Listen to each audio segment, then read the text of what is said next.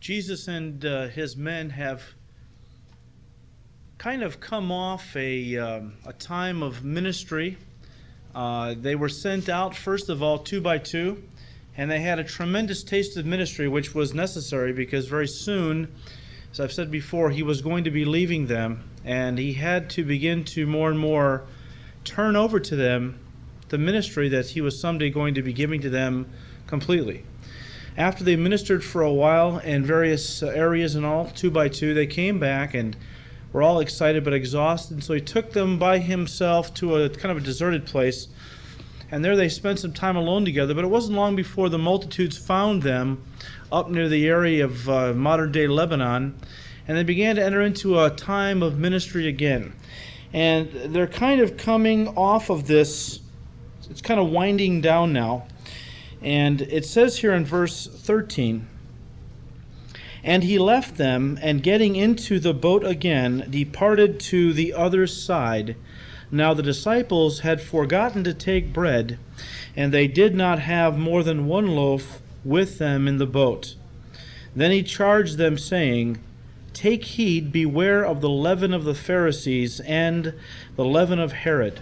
So they reasoned among themselves, saying, it is because we have no bread. now, we get a kick out of these guys because they're they're real lovable, but they're real dull uh, in spiritual understanding. And um, in, in, all fairness to them, I think that in a lot of ways, uh, in our growing process as Christians, we were uh, at their place, you know, ourselves. I mean, uh, there are times, no doubt, early on that we we're not quite as in tune to the Spirit as hopefully we are today. Uh, these guys uh, were faithful. They tagged along with the Lord, but they were a little dull. They were a little slow to learn the lessons He wanted them to learn. And He had just finished feeding 4,000 men plus women and children just a short time ago. Not too much before that, He had fed 5,000 men plus women and children. So 20,000 then, 15, 18,000 just a short time ago. When he fed the 5,000, he took up 12 small baskets full of fragments. When he fed the 4,000, he took up seven large hamperfuls of bread afterwards, you know, scraps and all. And they get into a boat. Now, they were over in the area of the Decapolis, which is on the eastern side of the Sea of Galilee. It's primarily Gentile country. Decapolis means ten cities. It was a real Roman kind of a area, strong Roman influence and all. In fact, it was called sometimes by many uh, Little Rome because it was kind of like uh, uh, you know Rome away from Rome, if I could put it that way. But uh, they were over there ministering, and now they get into the boat and they're going to cross the Sea of Galilee. That's going to take about six hours. It's not that far across uh, what is it now? Something like six, seven miles. But you know, by boat, it's going to take you a little while. No motors back then, of course. So, uh, and the and the idea was that they only had one loaf of bread with them for a six-hour journey, and they're probably going to want to eat along the way. And of course, when they got to the other side, bread would be in abundance. It wouldn't be an issue once they got to the other side of the sea. So it was right now that they were kind of concerned about it, and they got into the boat, started off on this six-hour journey and recognize, oh, we've only got one loaf of bread. Oh, why didn't we think about bringing more food along? And then all of a sudden, as they're in, in you know, kind of whispering among themselves, aren't you supposed to get the bread? No, I thought you were going to get the bread. Well, we've only got one loaf of bread, you know, and what are we going to do, you know? And while they're kind of no doubt thinking about this, maybe even whispering about it, the Lord launches into a spiritual lesson that He wants them to understand and remember. Take heed, beware of the leaven of the Pharisees and the leaven of Herod. Now, in chapter 5, remember that he had come across, or Herod had heard about Jesus. And Mark kind of gives us a little bit of a uh, flashback into what Herod had done with John the Baptist because John had accused him of, uh, of uh, adultery and taking his brother Philip's wife away from Philip and marrying her himself. And the whole Herodian family was a real mess. We talked about that when we were in chapter 5. But this was on Jesus' mind. And then the Pharisees had come to him in chapter 8, verses 11 and 12, and said, You know, give us a sign, give us a sign to show us you're real. And he had done about all the signs you could possibly imagine that he could have done, you know, raising the dead and walking on water and making water into wine and so on and so forth. Uh, it was obvious that they just had a hard heart. And they just didn't want to believe. So he was thinking about the Pharisees, he was thinking about Herod. And on the way back, he uses the opportunity to kind of launch into a little bit of an exhortation. Says, Look, beware. And almost every time the Lord used that word, it was always in regard to false doctrine. He said, Beware of the leaven of the Pharisees and of Herod. Now, leaven is always, always used in the Bible to denote sin or evil. It's always used symbolically of evil. In fact, the Jews understood the term so much to be that way that they would actually use the, the, the concept of leaven with like we would use original sin. Uh, they would talk about man being leavened from his birth. I mean, uh, the idea being that they were born with sin, even as we would talk about original sin. The leaven was always bad. And the idea what leaven was, leaven was a piece of what they would do is they would make their bread every morning, their dough and all. And before they would bake it or make it into loaves to bake, they would take a little starter piece uh, out of the dough, a piece that had already been leavened, and just take it and they would hide it in a damp cloth to keep it, you know, moist and that would be the piece they would use for the next day's batch. And they would keep doing that, and then every time they make a new batch of dough, they take the little starter piece out where they had hidden it or kept it, and would mix it in with this fresh batch of dough and let it just sit there for a while under something, and the yeast or the leaven in that one leaven piece would permeate throughout the whole lump of dough, and it would uh, it would rise it through a process of fermentation or putrefaction. It would actually cause it to be puffed up by rotting it, really. That's the process of leavening, of, of how yeast works. It became such an apt illustration of sin that not only did the Jews pick up on it, but they picked up on it, no doubt, because God had introduced it in such a way. God had told them that during the Passover they were to purge their houses of leaven. And all throughout the next seven days, the Feast of Unleavened Bread, which, which came right after Passover, they were to eat unleavened bread throughout that whole seven day period. And the idea was Passover spoke of redemption, and the Feast of Unleavened Bread spoke of sanctification. And once we're redeemed, God wants us to immediately begin to live a new kind of a life, a holy life, an unleavened life. And that was the whole idea, see? And that illustration of leaven being a type of sin was picked up and used throughout the whole scriptures. Jesus used it here in that regard. Paul the Apostle in Galatians uh, said, A little leaven leavens the whole lump, speaking of the Galatians allowing sin in their midst and all. It's never used in a positive way, although some like to say that the parable that Jesus told of the woman who took leaven and hid it in three measures of meal is the only time when leaven is used in a good sense and it's used of the church. We're the leaven, and we're hidden in the world, and we cause the whole world to become, I don't know, Christian? I doubt it. You know, Jesus said, I don't pray for the world. I pray for those you give me out of the world. So I'm not sure what how that illustration fits. In fact, I heard a, well, a pastor on the radio today, good teacher, but he obviously believed in that point because he was saying, I want this church to be leaven. I want, I'm like, leaven? I'm like, that's bad. You shouldn't say that. But he was obviously had interpreted that parable that Jesus told with regard to leaven being the church. I mean, I just knocked off my seat practically because I'm, you know, so co- convinced that leaven is always used in the scriptures in a negative way. Far from speaking in positive terms, Jesus was talking about that Satan would introduce into the true church of Jesus Christ sin, leaven, false doctrine. In Matthew's gospel, the parallel passage says that Jesus said, Beware the leaven of the Pharisees and the Sadducees, which is false doctrine. Now, they had other leaven in their lives. They had hypocrisy, right? They had self righteousness, but primarily there was false doctrine. And false doctrine is something that Satan will introduce into the church every once in a while. And boy, it gets a foothold and it seems to run wild. It permeates so quickly through the body of Christ, some of these heresies, some of these false doctrines I am absolutely amazed. I wish the truth would spread as quickly as some of these heresies spread throughout the church. You know, it's really sad to see it. Uh, Christians that you think should be more grounded than that uh, are really um, swept away by these various winds of doctrine. Paul the Apostle said there was going to come a time in the last days, just before Christ's return, that people would depart from the faith. They would not want to hear sound doctrine anymore. And the word sound doctrine in the Greek is healthy teaching. They wouldn't want to hear good, solid, healthy teaching from the Word of God anymore, but they would gather to themselves teachers that would tickle their ears and they would turn their ears away from the truth and be turned to fables or fairy tales. And in the Church of Jesus Christ, there, there seems to be a lot, all kinds of false doctrines. Uh, the two main camps seem to be on either ends of the spectrum. The charismatic camp has their own set of false doctrines, the positive confession, and the whole uh, name it, claim it faith thing going on. But the conservative camp has its own heresies that it is totally blinded to and feels very self righteous in pointing out the sins of the charismatic camp. And yet, I think they've even embraced a bigger heresy that they're totally blinded to, and that is the heresy of psychology. I was reading Dave Hunt's newsletter, the Berean Call, today, and um, they were critiquing a book by Karen Mains, whose husband has a radio show on Moody, Chapel of the Air. And I don't question these folks' love for the Lord. I don't question their sincerity for God. I'm not questioning their hearts, but I question their teaching. When they go public with these things and uh, mislead people away from the truth of God, yeah, I definitely will stand up and question that.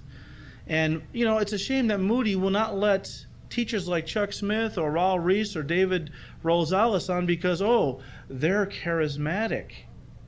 Yet they let all these other people on, and I'll tell you what, some of the psychological teachings coming out of this, uh, these ministries on, on Moody and other stations, is frightening. And here's a woman who is into Jungian psychology, Carl Jung, we talked about him Sunday.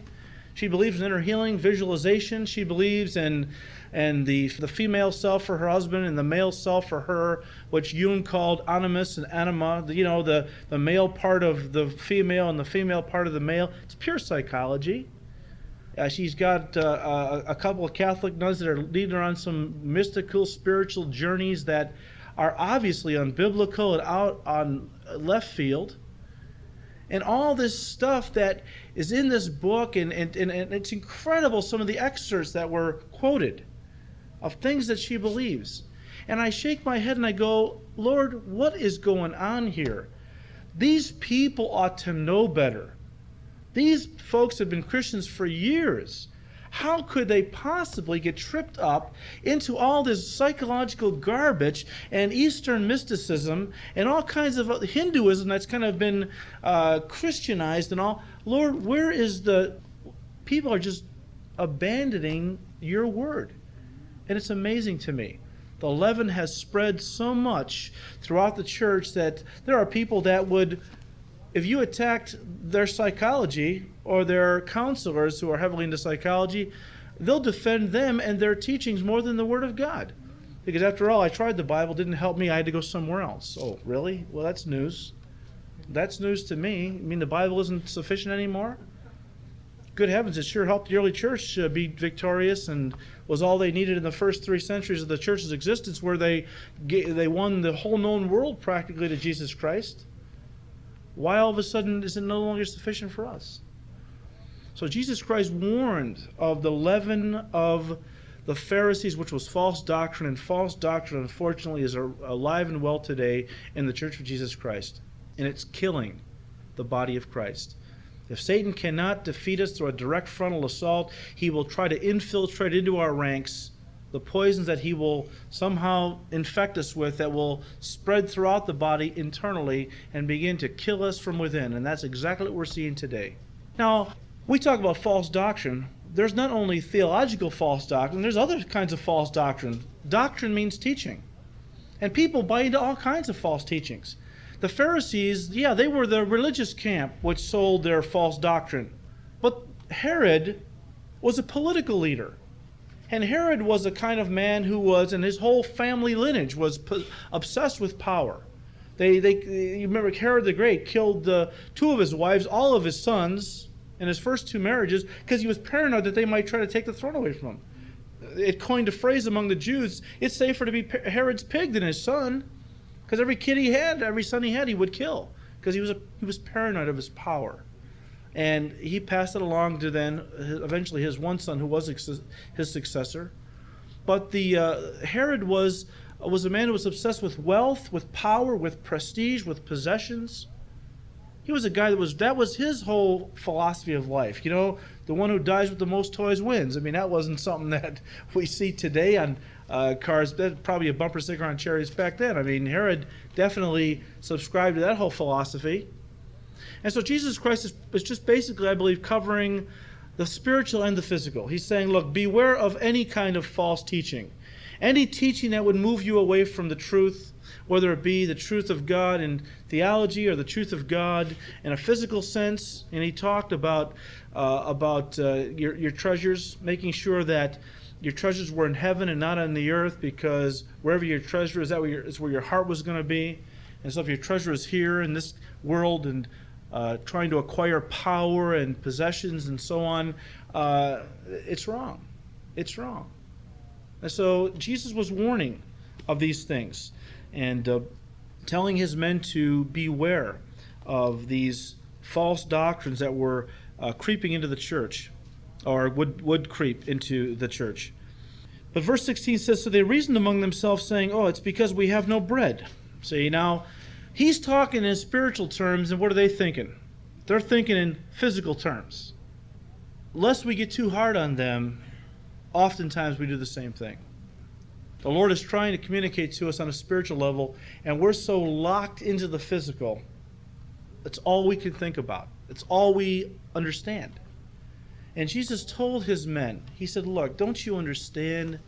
In Matthew chapter 6, He says, You know, He says, Your heavenly Father clothes the lilies of the field more beautifully than Solomon in all of his glory. Learn a lesson from the birds of the air. They don't sow nor uh, nor cultivate, nor harvest, nor gather into barns, yet your heavenly Father feeds them. Are you not more important than birds and flowers? He said, But seek first the kingdom of God and his righteousness. And all these other things God will supply to you. In other words, guys, your physical needs are very important, Jesus was saying to his men. And, and the Father understands that. He made you. He knows you have physical needs. He knows that they're legitimate, and He fully intends to provide them to you. But He does not want us to live on the level of the physical. He doesn't want us being so preoccupied with our with food, clothing, shelter, that all we can think about is where am I going to get my next meal from? How am I going to make the rent or whatever? Jesus said, Look, your heavenly Father fully intends to provide these things, but keep your mind focused on the Spirit realm. I mean, rise above the physical. It's important, yes, but don't live on that level. Rise above it to the level of the spiritual. Be consumed and concerned with the kingdom of God and His righteousness and everything else He'll provide for you. And that's a lesson that we as Christians desperately need to realize. We're, we get so locked into our physical needs because they're so important to us. When you don't have food, hey, you know it right away. Your stomach begins to hurt. You don't know where that rent payment is going to come from this month. You might be out in the street. Hey, those are some real legitimate, practical concerns. That's where we all live. But we shouldn't live there. We should realize that the heathens worry about these things because they have no heavenly Father to depend on. But that's not the case with us. We need to trust our heavenly Father to provide these things and just concern ourselves with the things of God. See? Now, that doesn't mean I can just sit at home and pray all day and read the Bible and say, well, Lord, okay, I'm just going to go ahead and kick back and pray, and I'm going to study the Word, and you're going to have to just provide my meals and my clothes. No. No, God says you don't work, you don't eat. But the idea is that there's a balance there. See? There's a balance there. I think it's in the book of Ecclesiastes, it says, um, better is one, one handful with contentment than two handfuls with grasping and anxiety. You know, it's great work for what you need, but don't be obsessed with it. Some people have more than they need, and they're still working two and three jobs to get more than they need, and they've got handfuls of everything, and they're just still stressed out and full of anxiety. There's a balance there. There's a balance. And so Jesus was talking on the spirit level, and these guys, as so often was the case, were locked into the physical level. And I want you to see something here because this is really a lot of times where we live too. They got into the boat and they realized, uh oh, we didn't get bread. We blew it. We weren't real responsible. We weren't real good servants to the Lord. We should have got bread, right? And they know that they've kind of blown it, and so they're feeling guilty about it. Now they're preoccupied with this guilt, and then when he starts talking to them about spiritual things, they're so locked into this whole thing and they're so feeling so guilty that they automatically interpret his words as being a rebuke to them for not buying bread. See?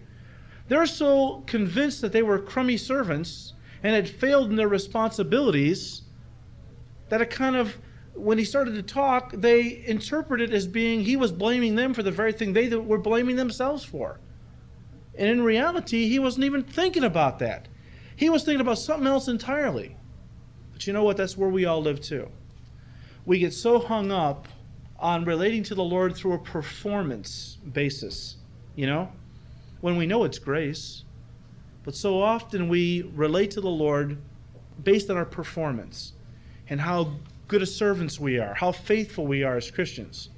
And when we blow it, we don't live up to this level of expectation we think God is setting for us, and everything we read in the scriptures, everything we hear from the pulpit, suddenly we interpret as the Lord being angry with us because we're not measuring up, when in reality, He's no, probably talking about something totally different. And all this, this guilt trip and this uh, where I'm punishing myself is just getting in the way of us hearing what He's really trying to say to us. Hey, God knew what He was getting Himself into long before He ever created us. He knew me before the foundation of the world and he chose me, knowing full well every sin I was going to commit, how unfaithful I was going to be at times. He still chose me. I can do nothing to surprise him. Doesn't mean I can't grieve him, but I can do nothing to. When I when we talk about disappointing God, there's no such thing as disappointing God because the whole concept of disappointment implies you doing something that God didn't expect. So you let him down. You don't let God down. God knows you better than you know yourself. So we don't let God down. We can grieve God, but we can't disappoint God. He know, knew full well what he was getting himself into before he ever chose me to be his child. Therefore, let's get out of this guilt complex mentality where we're always allowing the enemy, which is who it is, to point out all the times we blew it or all the ways we didn't really measure up, which has got us then totally focused on those failures and the Lord wants to bring us, He's talking about something totally, He's worried about the kingdom. And we're worried about ourselves. Oh, what was me? Boy, am I a rotten Christian. And we're always wallowing in the self pity. And the Lord is saying, Can we move on? I, I knew you were going to do that. Hey, come to me, ask me for strength for the next time, but can we move on now? The work is great. There's a lot of work to be done. There's greater issues at stake here. People are dying because of false doctrine, theologically, politically, and otherwise. And we need to get our eyes focused on a dying, lost world and off of ourselves. I'm convinced, and I'll speak for myself, uh, I'm real good at feeling sorry for myself. And that's something that the Lord is really having to work in my life about, you know? Oh Lord, I didn't measure up. Oh God, was that did I do a good job on that? Or that study didn't come across real well. I really blew that, and oh, woe is me. And the Lord's saying, you know, when are you going to get off this deal? You know, there's people that need to hear about me, and all you're doing is feeling sorry for yourself. And so, something that we need to really kind of take to heart.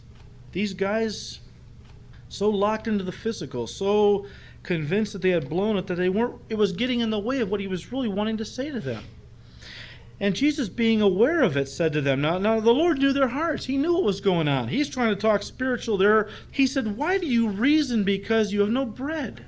Now, can you almost sense the exasperation in the Lord's voice?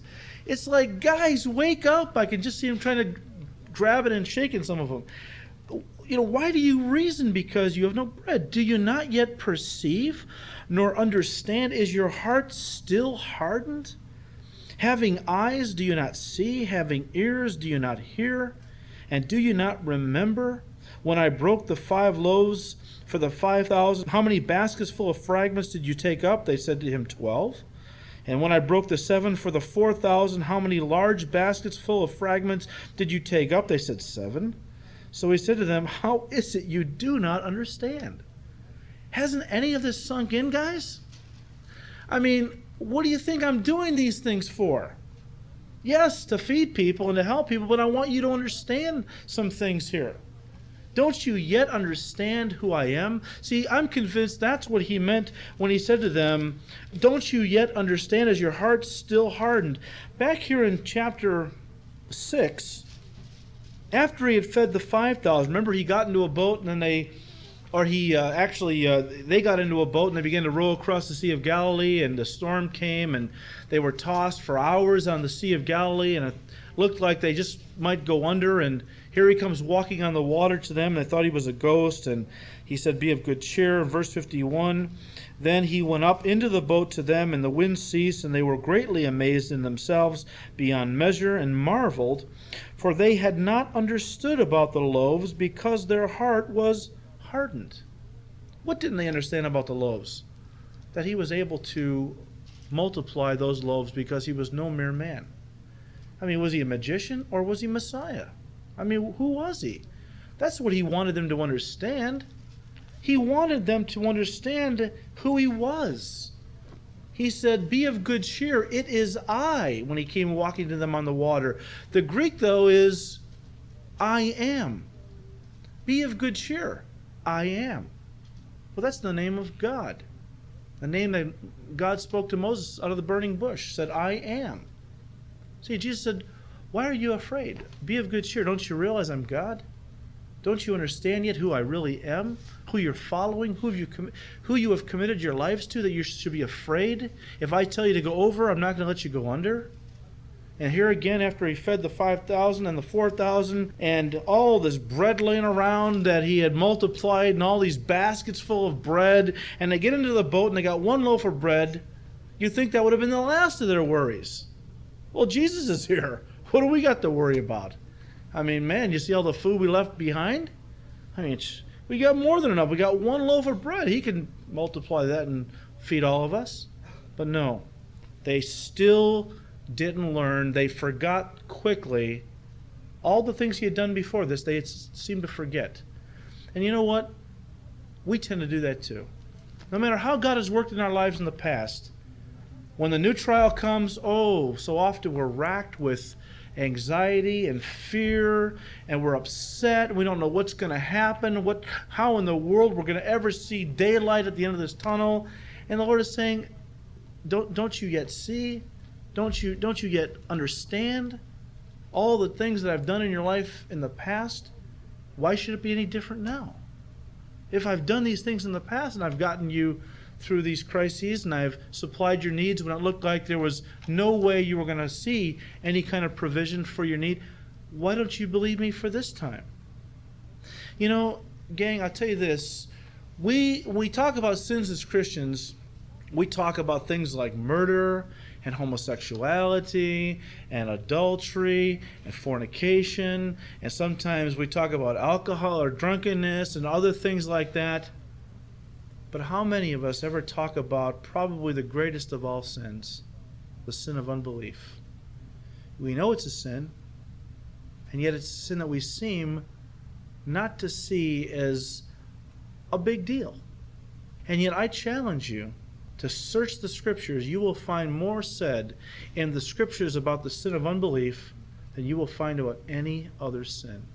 And I'm not talking about unbelief in the sense of agnostics and atheists and reprobates. I'm talking about the sin of unbelief with regard to those people that claim to know God and have a relationship with Jesus Christ and have His Word and His promises that He has given to us, and still we can't believe that He's going to do what He said He's going to do.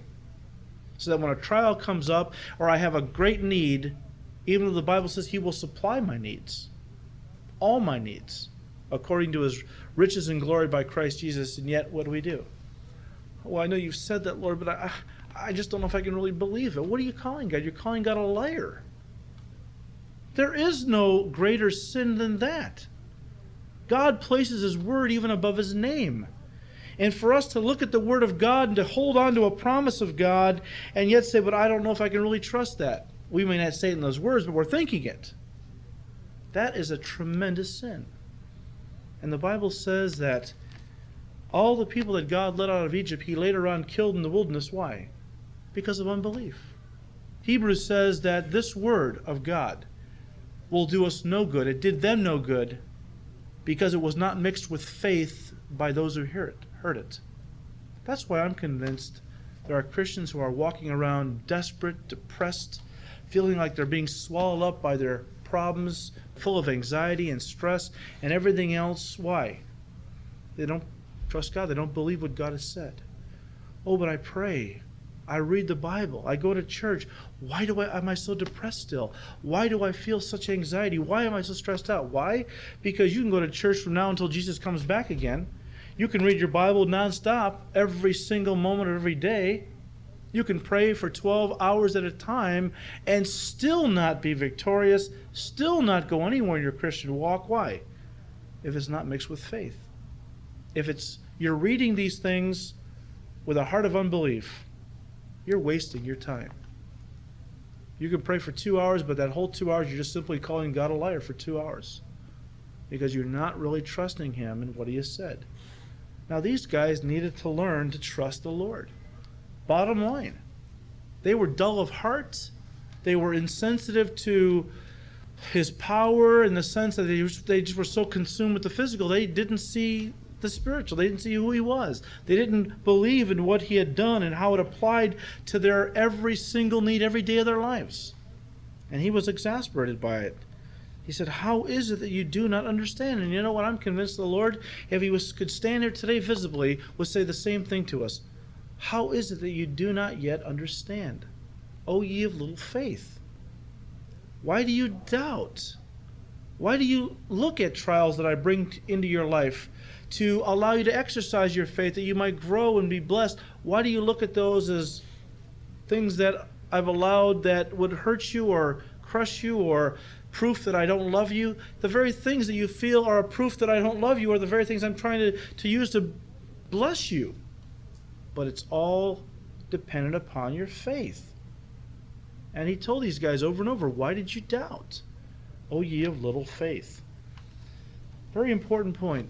You know, these guys needed to learn to trust him because very soon he was going to be taken from them. And they were not going to be able to run to him physically. They were going to have to trust him and pray and just trust that what he said was true. And if they would ask anything in his name, he would Give it to them. Let me just say this unbelief will sever you from, first of all, the power of God. You can just write these four thoughts down. Unbelief will sever you from the power of God because we are connected to God through our faith. It's faith that allows us to be connected to God and the power of God to flow from God through our lives into this world around us.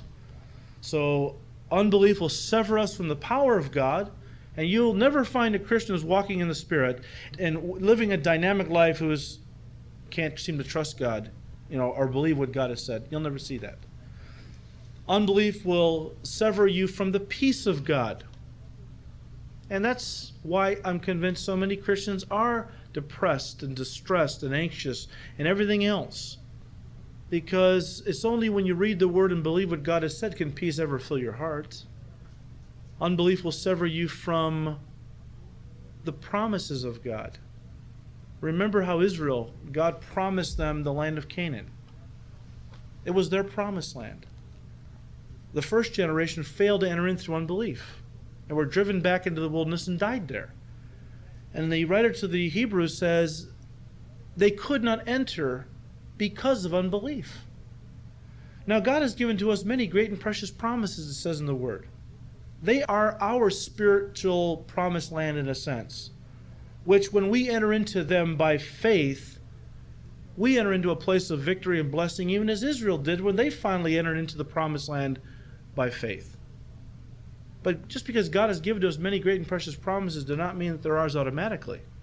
We have to lay claim to them by faith. And uh, you know, a lot of Christians think, well, you know, if God says it's just going to happen, I don't have really have to believe it or not believe it's going to happen. No, not necessarily. When God says to you something in His Word, it gives you a promise. You have to lay claim to that by faith and say, Lord, I believe what you've said here. I have a need, Lord. We need the rent this month. And through no fault of our own, we don't have the money. Now, I'm not saying God will necessarily drop a check from heaven on your roof. He might. You might find a check in the mail. That's happened to us. You might find groceries on the doorstep. That's happened to us. But more than not, more than anything else, when I've prayed to God and asked Him to provide, many times I've gotten a phone call and said, Look, I've got a job for you today if you'd like to help me out. And that's a lot of times the way God provides too. But He will provide. He's faithful in providing if you will just believe Him. And what did God say through the through James? If you lack wisdom, ask for it, and God will give it to you liberally. But you better ask in faith. If you don't ask in faith, He'll give you nothing. And that's really how it is. And the last one, of course, is that unbelief will remove us from the presence of God in the sense will break our fellowship. And once you've broken fellowship with God, all the beautiful, positive blessings that are inherently a part of His nature the peace, the joy, the love, the sweetness, the everything you sever yourself from. And the result is, of course, you begin to wither as a Christian. Your walk withers, your spirituality dries up, you know. You become like David when he had sinned with Bathsheba and for a whole year was out of fellowship. Psalm 51, he recounts what that year was like. It was pretty miserable. He was sick in his spirit, he was sick in his body. He was dry, he was dead, feeling he was miserable. And so they came to Bethsaida, and Bethsaida was on the western side of the Sea of Galilee. And they brought a blind man to him and begged him to touch him. So he took the blind man by the hand and led him out of the town. Now, why out of the town? Well, if you go back to Matthew's Gospel, chapter 11, Jesus had already done an incredible amount of miracles up in the area of the Galilee, which was where Bethsaida was. And yet he had been rejected, basically. And so he kind of pronounces judgment on them in verse 20. He says, Then he began to upbraid or to rebuke the cities in which most of his mighty works, miracles, had been done because they did not repent. I mean, he had done all these mighty things among them and preached the good news to them, and they did not repent. And he said in verse 21 Woe to you, Chorazin! Woe to you, Bethsaida! For if the mighty works which were done in you had been done in Tyre and Sidon, they would have repented long ago in sackcloth and ashes. But I say to you, it will be more tolerable for Tyre and Sidon in the day of judgment than for you, and so on. Jesus had pronounced judgment on these people. He had given them light, they had rejected the light, and now he was determined not to give them any more light. And that's the danger of unbelief. When God gives to you light, He brings into your life truth, and you reject the truth. And of course, in this context, He's talking about people that He's trying to get saved. And they see the truth. They see others who have been born again, their lives have changed. They hear the good news, possibly even see people that God has healed or whatever. And they reject the truth. Well, you turn your back on the truth, then at one point the Lord gives you no more truth. He imposes upon you a judicial darkness and says, Fine, you've turned your back on the light. Now, go ahead and live in the darkness. I won't do anything more among you. That's it. And when the Lord finally turns his back on someone like that, I'm convinced that they don't have long to live in this earth because why would God leave them on this earth for too long if they've totally, once and for all, rejected the truth? I think that God is extremely gracious and long suffering and it will take years and years, if need be, to bring somebody to Christ. I heard a story a couple years ago about a woman whose kids and grandkids had been witnessing her for years, and she died at 104 years old. And two months before she died, she finally accepted Jesus Christ. Took him all that time to get her saved. And God was patient and long suffering, knowing that she would eventually come and let this woman live for 104 years until she finally did. Can you imagine how thankful she is in heaven to the Lord? Once a person, though, closes the door once and for all, like the Pharisees, remember, he did work after mighty work after mighty work, and they said, Oh, you cast out demons by the power of Satan. And he said to them in Matthew 12, Look, guys, be careful. You're getting extremely close to committing blasphemy against the Holy Spirit. And blasphemy against the Holy Spirit is simply rejecting the work of the Spirit, which points men to Jesus Christ. And after a while, it goes on to say, and they could not believe. Be careful, you're coming close. They had already passed then, eventually, the point of no return, and they could not believe. And God said, My spirit will not always strive with man. My spirit will not always strive with a man or a woman. He will strive with them so long, trying to draw them and woo them to Jesus, but if they refuse at one point, that's it. And the Spirit leaves, and that person's fate is sealed. And I don't see why God would leave them on this earth too much longer than that. So Bethsaida had rejected him, and he had pretty much then rejected them. And so he was determined not to even give any more testimony to his power and to who he was in that city. But he wasn't rejecting individuals, you know? It's like God hopefully hasn't, but possibly has rejected America. We don't know. We sure hope not. But it looks pretty dark for our country. But even if God has said it's too late for America, that doesn't mean he's ever turned turns his back on individuals in America that still want to be saved. And here was a guy who was blind, and oftentimes in Scripture, spiritually speaking, blindness was which was physical in this man's case, could be used of a spiritual blindness. The guy was blind physically, but blind spiritually also. And so Jesus took him by the hand and led him out of the town. And here we have a miracle only recorded by Mark. We don't see it any other place.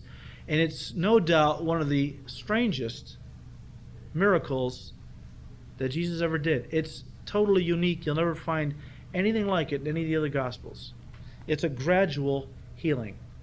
Never did Jesus heal anyone else gradually. It was always instantaneous, it was always complete. But listen. So he took the guy by the hand and led him out of the town. And when he had spit on his eyes, and you think, well, gee, Lord, guy, guy asked you to heal him and you spit in his eyes. in my commentaries, when I was reading today, um, several of them pointed out that in the ancient world, they believed that there was some kind of a healing power attached to spittle. You know, you think, oh, that's kind of weird. Well, when you think about it, though, if you cut your finger, you burn yourself, what's the first place you want to put it? In your mouth. There's some about, you know, your saliva that has some kind of a healing power, and they kind of, kind of believed that. Now, it wasn't Jesus' spit that really had the magic power, but I love the Lord because in the gospel, seven times we have recorded blind men that Jesus healed. He probably healed others, but we only have seven recorded. And with all these guys, he used a variety of ways to heal them. Some, he one guy he spit on the ground and made clay, put it in the guy's eyes, and said, "Go wash in the pool of Siloam." One guy he spits on his eyes. Some he speaks to and they receive their sight. And I love the Lord, I, I believe again that was by design. He didn't want us to put him in a box, you know. He didn't want us to force him into a pattern to say, well, you want to, you're blind, you want a healing. Well, Jesus always did it like this. So we have to do it like this, see? And yet there's a danger of trying to put God in a box. And a lot of people have put God in a box in many ways. Well, this is the only way to evangelize. This is the way we've always done it, the only way God wants to be done, and so on. Or you're baptized in the Holy Spirit, you have to speak in tongues because that's just the way it has to be. God always does it that way. No, He doesn't. No, He doesn't. That's how you think He always does it. You've put God in a box, but He won't remain in your box. He will do something that will defy your little pattern and really upset you and rock the boat because He doesn't want you to get locked into patterns. You know, He wants you to let Him be God and do the work that He wants to do in a variety of ways to keep us on our toes and to seek Him for each new strategy, for each new situation. Anyways, he spit in his uh, on his eyes and put his hands on him and asked him if he saw anything and he looked up and said i see men like trees walking. Now this is a strange thing okay jesus spit in the guy's eyes put his hands over his eyes and when he took his hand off of his eyes he said do you see anything and the guy says Well, I, I see it's blurry what he was saying. It's not clear. It's it's kind of foggy, but I see uh, I see men look they look like trees walking. Now, you can pray about all the spiritual implications attached to this section, and if you come up with some things that sound real neat, share them with me, will you? Because to tell you the truth, I can't begin to tell you all what's going on here. I, I really don't know, to tell you the truth, okay? I'm just going to share, you, share with you some of the things that I feel the Lord's trying to teach through this, and, and we'll move on. Because I, I really don't, I can't tell you, well, was he, you know, was it, was it some kind of spirit thing he was seeing in the spirit realm? And uh, I don't know. And I don't think anybody does. I think basically, maybe we shouldn't read into this any more than what we just see here. Jesus took his hands away from the guy's eyes, and he saw people, but his vision was so blurred still that it was kind of like, you know, you, you pull your, your corners of your eyes, everything kind of gets out of focus and kind of stretched out and things. That could be all he's talking about. He saw, but not clearly. In verse 25 says, Then he put his hands on his eyes again and made him look up, and he was restored and saw everyone clearly. So the Lord puts his hands on him again and removes his hands and says, Now, do you, what do you see? And, and, and everything was clear. His vision was completely restored. And he sent him away to his house, saying, Neither go into the town nor tell anyone in the town. So, in other words, hey, Jesus had written off Bethsaida. Don't go back there. It's a dead issue. But go everywhere else and tell what God had done has done for you. Now, as I said, this is the only recorded miracle where Jesus healed in stages. We're healed gradually. And I love the Lord because I believe that He did this to tell us that there are miracles that the Lord will do that sometimes aren't instantaneous. That the Lord will sometimes work in a powerful, even miraculous way, but it doesn't necessarily have to be instantaneous. That sometimes He will do it in stages. And a lot of people that are really, really against the whole healing thing, you know. And I, don't get me wrong, there's a lot of abuses in that whole deal. But I believe God heals. Don't throw the baby out with the bathwater. Just because there are abuses and excesses, don't just reject the whole thing and say, well, God doesn't heal anymore. And if He did, why don't we just, you know, if you guys have got the gift of healing, go into the hospitals and heal everybody, empty the place out. Well, God's still sovereign. I mean, He gives me a gift, doesn't mean I can just exercise it at will and do whatever I want with it. Even Jesus didn't heal everybody he came in contact with. He healed everybody he wanted to heal. But in John chapter 5, by the pool of Bethesda, there was a lot of sick and lame people laying around. He healed one crippled guy and left.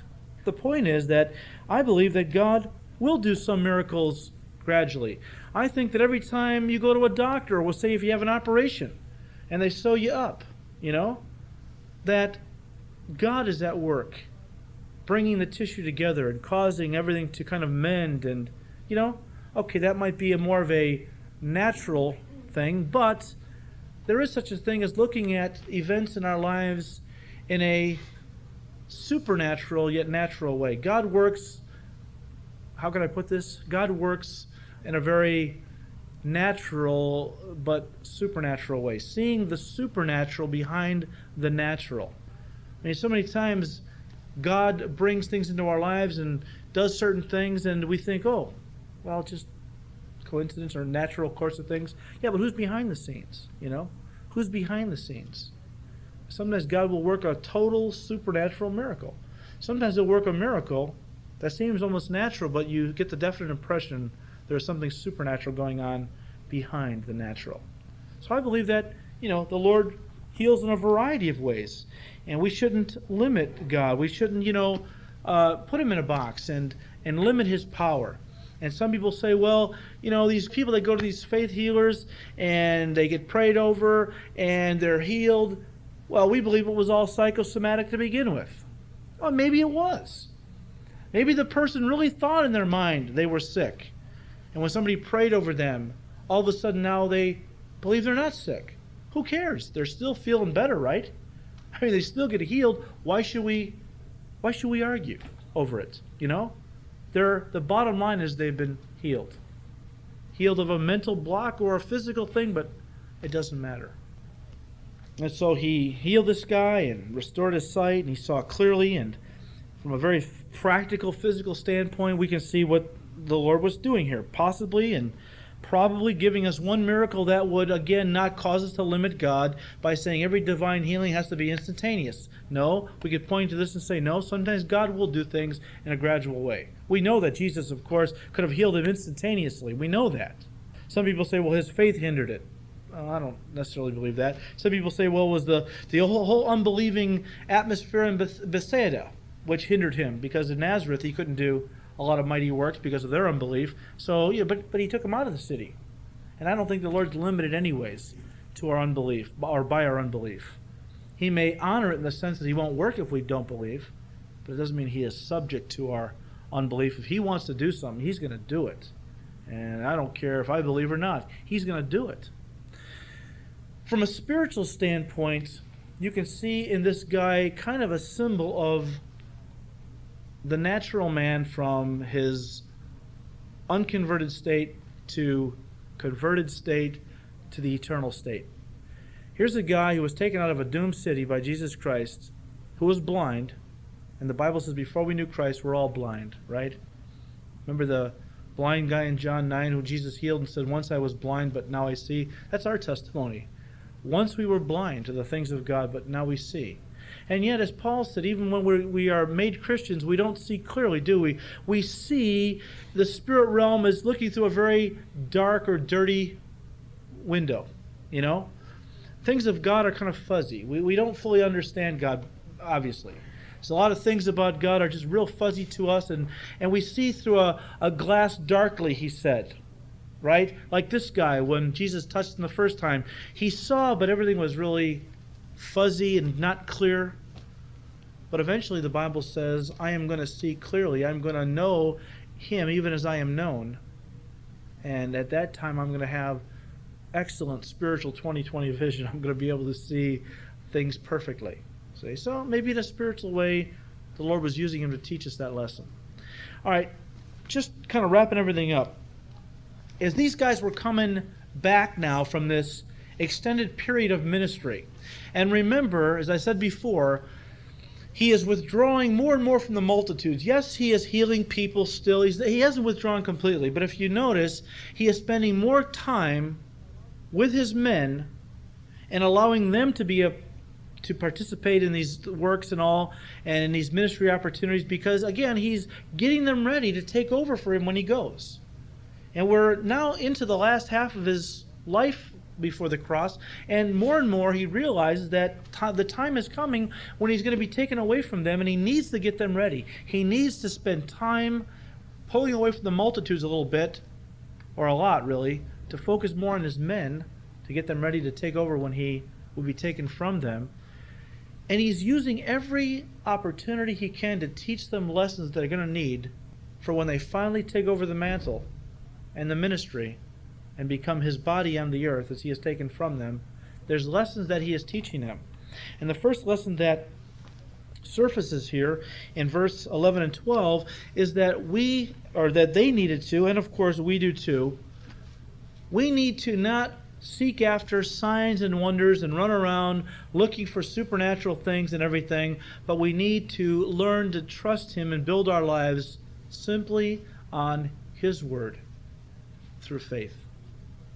That's a very important lesson. Not walking by sight, but walking by faith. Not running around as some do, looking for the supernatural and everything. Hey, supernatural things of God are great. I'd love to see more miracles. I'd love to see God working more powerfully in supernatural ways, but they are not to be the thing we build our lives on, not the experiences, not the experiential.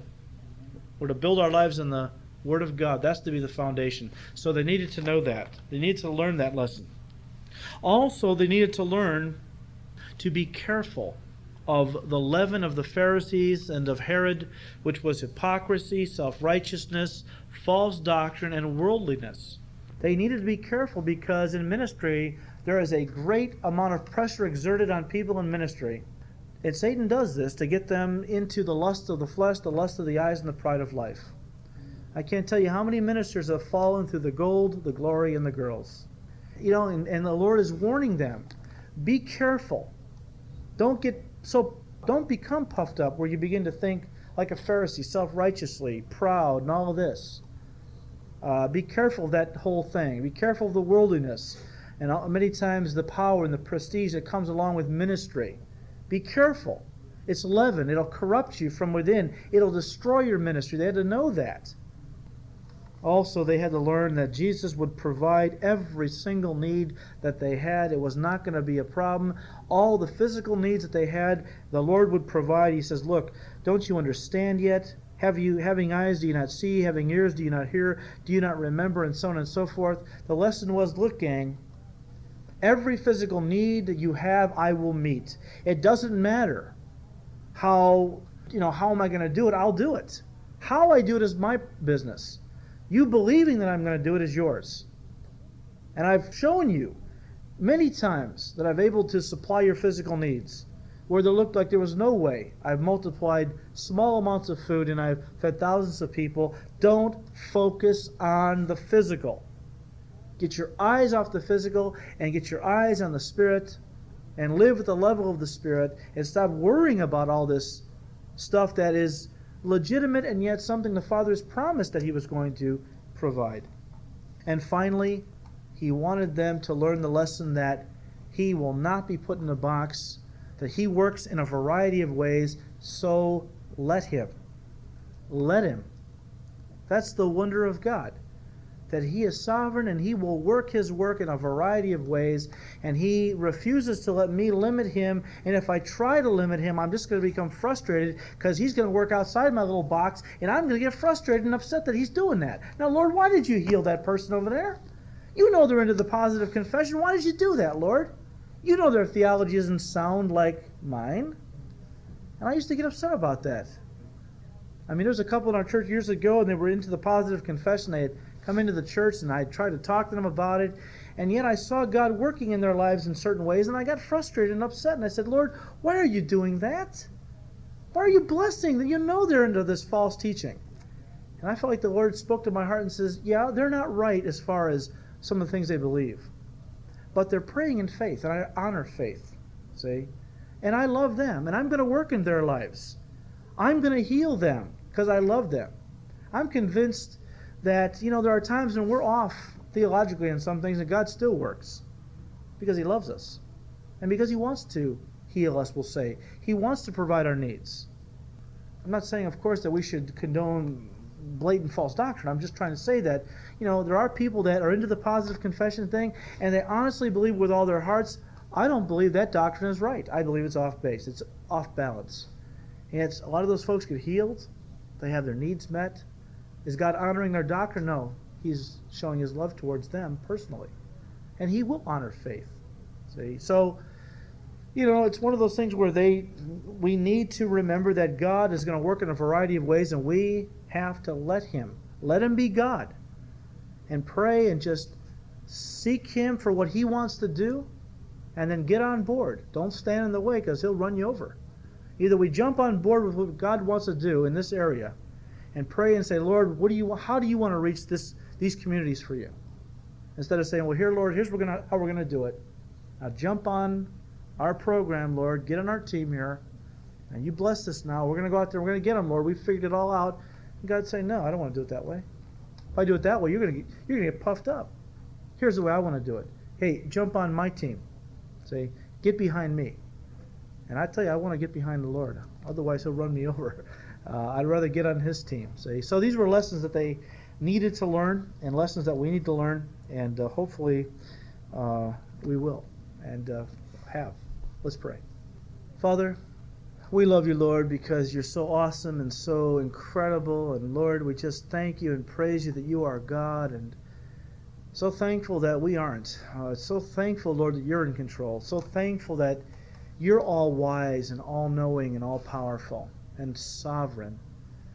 And we just pray, Lord, you'll help us to learn the lessons that you tried to teach your men as you walked with them. Lessons that they were a little slow in learning, lessons that we seem to be oftentimes slow in learning, but lessons that we desperately need to learn, Lord.